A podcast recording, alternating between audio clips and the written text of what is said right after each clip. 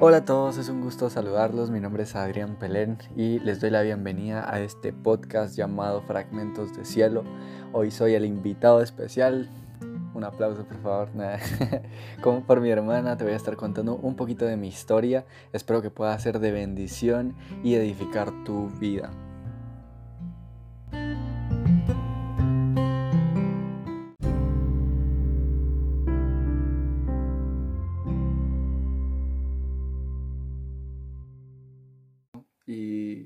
Contarles un poco de lo que Dios ha hecho en mi vida. Actualmente tengo aproximadamente dos años de estar siguiendo al Señor,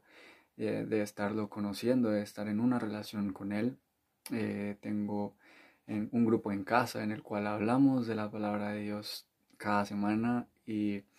creo que te puedo comentar un poco de lo que Dios ha hecho en mi vida, lo que Dios ha hecho en la vida de los que me rodean y de lo que Dios ha hecho para, para mí y a través de mí. Entonces eh, quiero comenzar un poco desde el principio. pues yo nací en una familia común y corriente.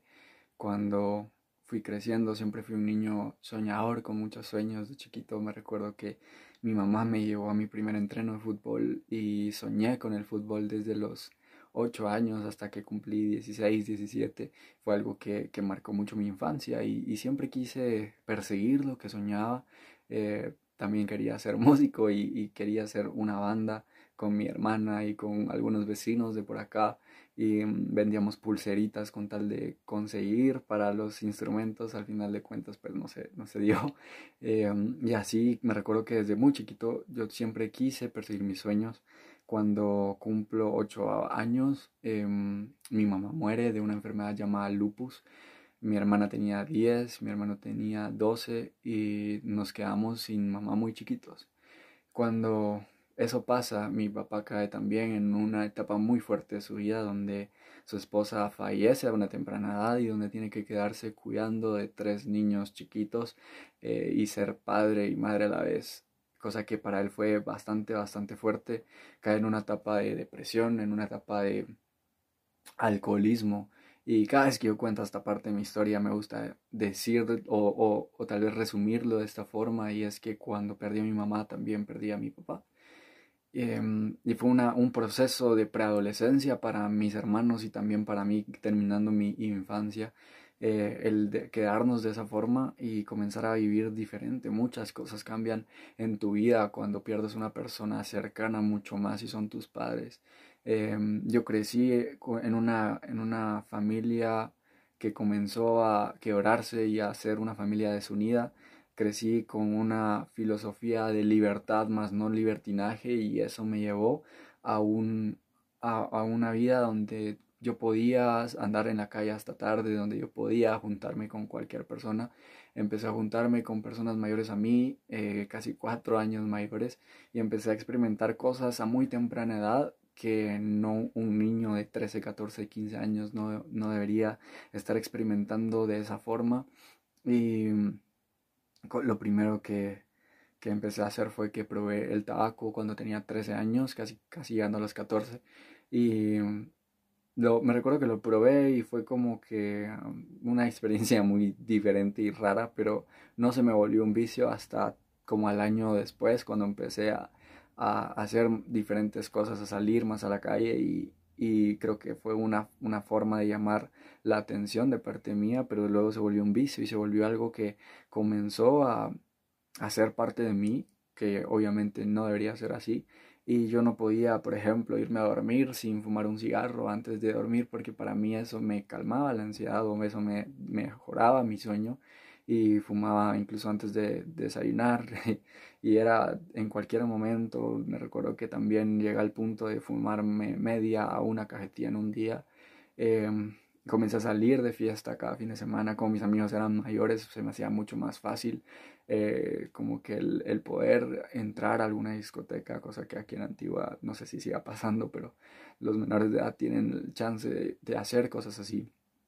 Y empecé a probar el alcohol. Cuando cumplo 15 años, ya con dos años fumando tabaco, eh, empecé a fumar marihuana, lo probé por primera vez. Eh, fue un año tal vez bien desenfocado para mí. Me recuerdo que perdí un año en el colegio, me empezó a ir muy mal, estaba muy desenfocado de todo. Y mm, también cuando cumplo 15 años comienzo a experimentar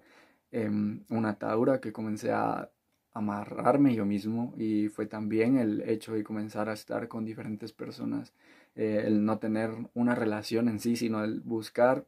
a una chica y después a otra y, caí en un círculo vicioso donde quería llenar em, un vacío dentro de mí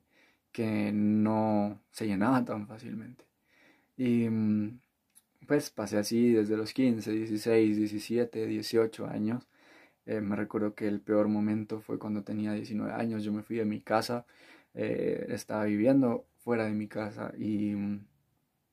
eh, pues cuando, si en mi casa yo era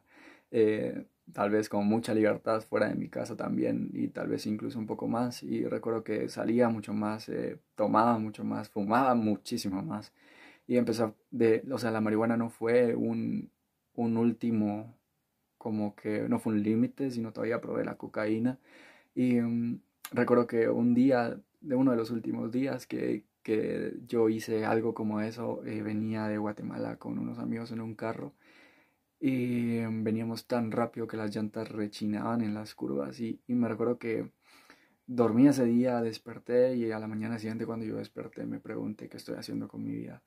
No le sentía sabor a nada, eh, a pesar de todos los sueños que yo siempre había tenido y de que yo estaba en mi emprendimiento, no estaba realmente feliz, no estaba realmente sintiéndole sabor a la vida, nada tenía sentido y me recuerdo que me entré como en una depresión donde nada me satisfacía, nada me llenaba y en esa semana yo le dije a mi hermana que mm, si yo podría venirme a quedar con ella ese día y ella me dijo que sí, yo me recuerdo que me vine para mi casa, que es actualmente donde vivo hoy en día, y ella, ella iba para afuera, era un viernes y yo, yo no quería estar solo, yo tenía una necesidad de estar con alguien y ella me dijo que tenía que salir y yo le dije, ay, pero ¿dónde vas? Y ella me dijo, fíjate que voy al grupo, ella me había estado invitando a un grupo de jóvenes desde ya hacía meses y yo siempre le había puesto una excusa, que tengo que hacer esto, que tengo que hacer el otro y siempre al final pues era porque quería salir de fiesta. Y pues ese día yo no quería estar solo, entonces yo le pregunté si yo me podía ir con ella. Recuerdo que yo lo que tal vez estaba identificando en mi vida era que yo me encontraba en falta de propósito, yo no le sentía sabor a nada, yo no tenía un por qué vivir, yo no tenía un por qué hacer las cosas. Y ese día justamente hablaron de, del propósito y de cómo el Espíritu Santo te guía a un propósito. Y créanme que tal vez yo no conocía tanto a Dios, pero ese día Dios me habló, habló fuerte a mi vida, quebrantó mi corazón y decidí entregársela a Él decidí entregarle mi vida al Señor ese día y comencé a ser constante. Comencé a ir al grupo, comencé a ir a la iglesia con mi hermana eh, y comencé a conectarme con Dios. Después de eso eh, me fui a mi primer encuentro, campamento, donde pasé un fin de semana completo escuchando de la palabra de Dios, donde habían personas orando por mí y um, liberé muchas cosas. Cuando yo regresé, em, yo regresé como un hombre nuevo, dejé de fumar, dejé el tabaco, dura, o sea, cuando había fumado durante seis años, de una manera muchísimo más fácil, no sufrí ansiedad como normalmente la gente sufre cuando está dejando el tabaco, no sufrí ansiedad, no, tampoco volví a recaer en drogas, em, no volví a beber alcohol de forma para emborracharme o para olvidar lo que estaba pasando en mi vida y comencé a crecer de una forma diferente. Pero no solo fue el ir a un campamento, no solo fue eh, una decisión, sino fue una decisión de todos los días de tener una relación con Dios, porque Dios no es alguien que solo tenemos que buscar un día como hoy domingo, que normalmente se va a la iglesia, sino Dios es un, una persona que tenemos que compartir y convivir con Él todos los días, cuando te levantas, cuando te bañas, cuando comes, cuando vas en la calle, cuando estás con tus amigos, cuando vas a la iglesia, cuando vas al grupo y antes de dormir en cualquier parte del día. Y yo aprendí a relacionarme con Dios, a leer su palabra y Él fue transformando mi manera de pensar a través de toda su palabra. Y yo comencé a ser una persona nueva, comencé a tener un sentido, comencé a tener amor a las personas, comencé a perdonar a los que me habían hecho daño, comencé a perdonarme a mí mismo por lo que yo había hecho y mi vida comenzó a ser transformada de una manera diferente, de una manera nueva. Eh, pues gracias a lo que Dios me llamó, comencé a, a aprender más de su palabra, más de lo que Él es, más de quién Él es, más de lo que Él hace. Y comencé a compartir la palabra con mis amigos. Eh, Dios me puso en una posición en la cual puedo compartir cada semana de su palabra, en la cual puedo orar por jóvenes, en la, incluso por adultos, en la cual puedo llevar su mensaje a donde sea que Él me mande. Y hoy en día estoy acá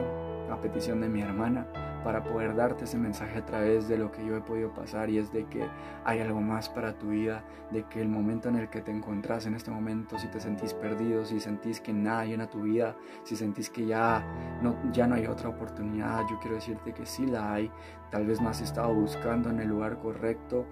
lo que necesitas para llenarte. Yo, yo, yo entendí y aprendí de que Jesús es el único, la el única fuente, es el único agua, la única agua que puede llenar tu ser a tal punto en que jamás vas a sentirte vacío nuevamente, algo que jamás te va a volver a dar Es, yo aprendí que Jesús es el camino, la verdad y la vida.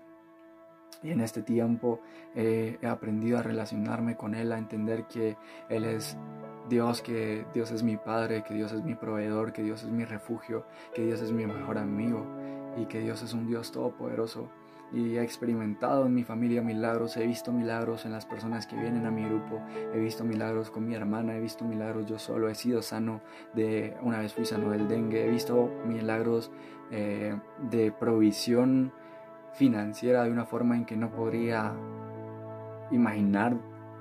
con anterioridad de dónde y podría venir y nombrarte muchas cosas más y el video sería tal vez mucho más largo, pero Quería dejarte este pequeño mensaje para decirte que hay esperanza, que todavía hay algo más por lo cual vivir, que todavía hay una oportunidad más que tú te tienes que dar. Ayer leía yo en la palabra que dice en Apocalipsis que el Señor está a la puerta llamando y que si tú escuchas su voz y abres la puerta, Él va a entrar y cenarán juntos como amigos. Y eso es lo que Dios te está diciendo hoy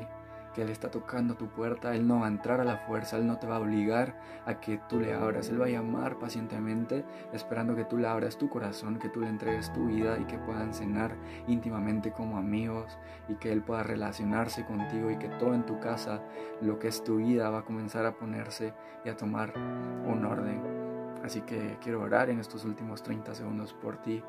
eh, Padre, muchas gracias por cada una de las personas que vio este video hasta el final. Te doy gracias porque tú me has permitido llevarles tu mensaje. Te pido Espíritu Santo que tú los puedas tocar ahí donde están y que tú los puedas guiar a toda verdad, que tú los puedas guiar al camino que es el correcto. Señor, ábrele las puertas, guíalos en el camino que ellos necesitan tomar. Te pido por ellos, Señor, bendícelos en el nombre de Jesús. Amén y amén. Dios te bendiga.